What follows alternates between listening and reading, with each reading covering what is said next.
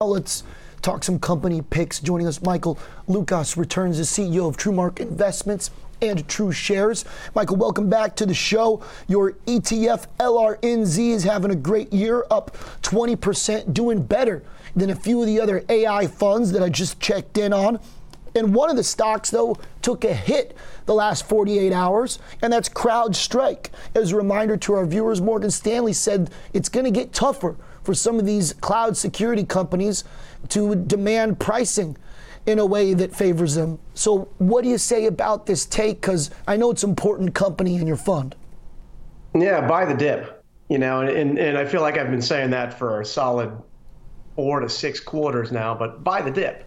Uh, Because it's not just about CrowdStrike, it's about the idea that moving forward, secular growth is going to is is going to price at a premium. It just is. You know, as we look out in the next year, you know, it's that time of year where a lot of banks are coming out with their outlooks, and and I think we're out of the quote unquote reopening phase as it stands. But I think if you look at the segments that will continue to see depth, can continue to see runway. You know, cyber is certainly one of them. It's it's from our perspective, literally almost a limitless market segment right now. Uh, so, yeah, there will be competition, but, you know, CrowdStrike uh, and even Zscaler in that space, they've got a first mover advantage. They've got uh, an ecosystem built up around their offerings, and we think there's a long way to go in that segment. So, you know, increased competition relative to the depth of the marketplace. Uh, for us, it's not a reason to, to offload that, that company, and, and we've held that view for a while now and been rewarded for it. Okay, so CrowdStrike is still very much trending upwards. We can clearly see those dips have been buying opportunities in the past. Uh, Mike, one of the other uh, companies right now that you like, uh, UiPath, a pretty interesting business. Uh, we've had the team on here before. What do you uh, feel in terms of how to fit these companies together? What's the strategy on how much each company is going to contribute uh, to the fund and which get included? Because there's so many options here when it comes to some of these software names. No, yeah, absolutely. And and that speaks to the idea that, you know, being in this space long term is, is hopefully going to be a profitable space. But when you talk about a company like UiPath, you're talking about a concept that is really cutting or leading edge in the sense that, you know, automi- you know, automating bots without coding, and, you know, what are the practical applications of that across different businesses and business segments. So, you know, I think the actual space they're in, the, the technology they're deploying in and of itself is creating a new niche. And so, you know, when you look at companies like UiPath, I mean, you want that exposure, you want a significant position in it. Uh, but you also want to see it catch some momentum. So uh, for us, particularly when we talk about secular growth and we talk about tech investing, we talk about the idea that it's winner take all. Uh, so you want to be in the top two or three names in a segment. And as it, it broadens out, as you see that winner start to emerge, you want to consolidate in it. But we certainly think something, you know, a company like UiPath is one of those, uh, holds one of those top two or three spots in a segment, and you should have exposure there. One of your other funds, DivZ, I want to talk about that for a sec, uh, Michael, just to look at a different part of uh, the equation.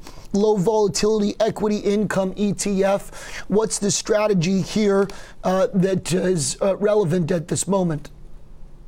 Well, you know, it, it uh, obviously got a lot of spotlight during the, the quote unquote great rotation earlier in the year. But the reality is that, you know, in a low yield environment, there's still the ability to capture not only uh, some significant dividend growth, but some capital appreciation at the same time.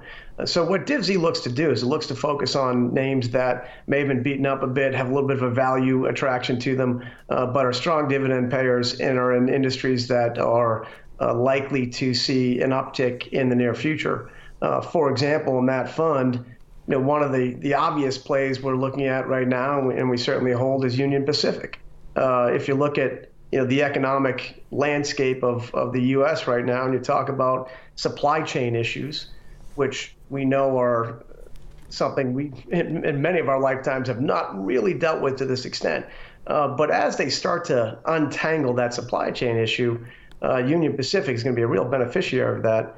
And, uh, and certainly, you know, the value um, became much more attractive over the last couple of years because it was beaten up during the pandemic and some of the slowdown and uh, and shipping and goods. So, you know, that's more of an obvious play from our standpoint, where you have the ability for strong dividend, uh, capital appreciation, and a very obvious uh, economic catalyst uh, that'll be present in the near term.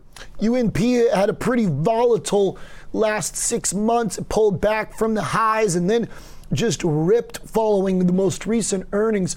Mike, it's an active fund, uh, DivZ, correct? Can you give me an idea how you choose when and, and uh, how to shuffle these names? Did that big rally off the lows change the equation at all for Union Pacific's value proposition, or do you still want it in here? No, we still want it in here. So, you know, we are an active fund, but I guess there are different definitions of active these days, right? So we're not chasing trades per se, but Uh, we have time horizons that can be anywhere from, you know, two years, thirty-six months. Uh, and if we have a, a company that's performing the way we expect it, has good management, has good uh, tailwinds, we'll stick with it and we'll ride that. And, you know, I think that, uh, that and on some level that makes us old-fashioned investors, but uh, especially these days when everybody's chasing the latest trade. But the reality is that uh, that, you know, uh, that rally in, in U N P uh, was one of the first of, of several legs up, we think, in that stock as we start to untangle the supply chain issues. Okay. Michael, good to have your thoughts again. And uh, buy the dip has been the trade that's been working. Uh, we will remember that for CrowdStrike as well. Thanks, Mike. Thank you. Yes, sir. Michael Lucas is the C E O of TrueMark Investments and True Shares. DivZ, the ticker of the last fund, and L R N Z, the one with CrowdStrike.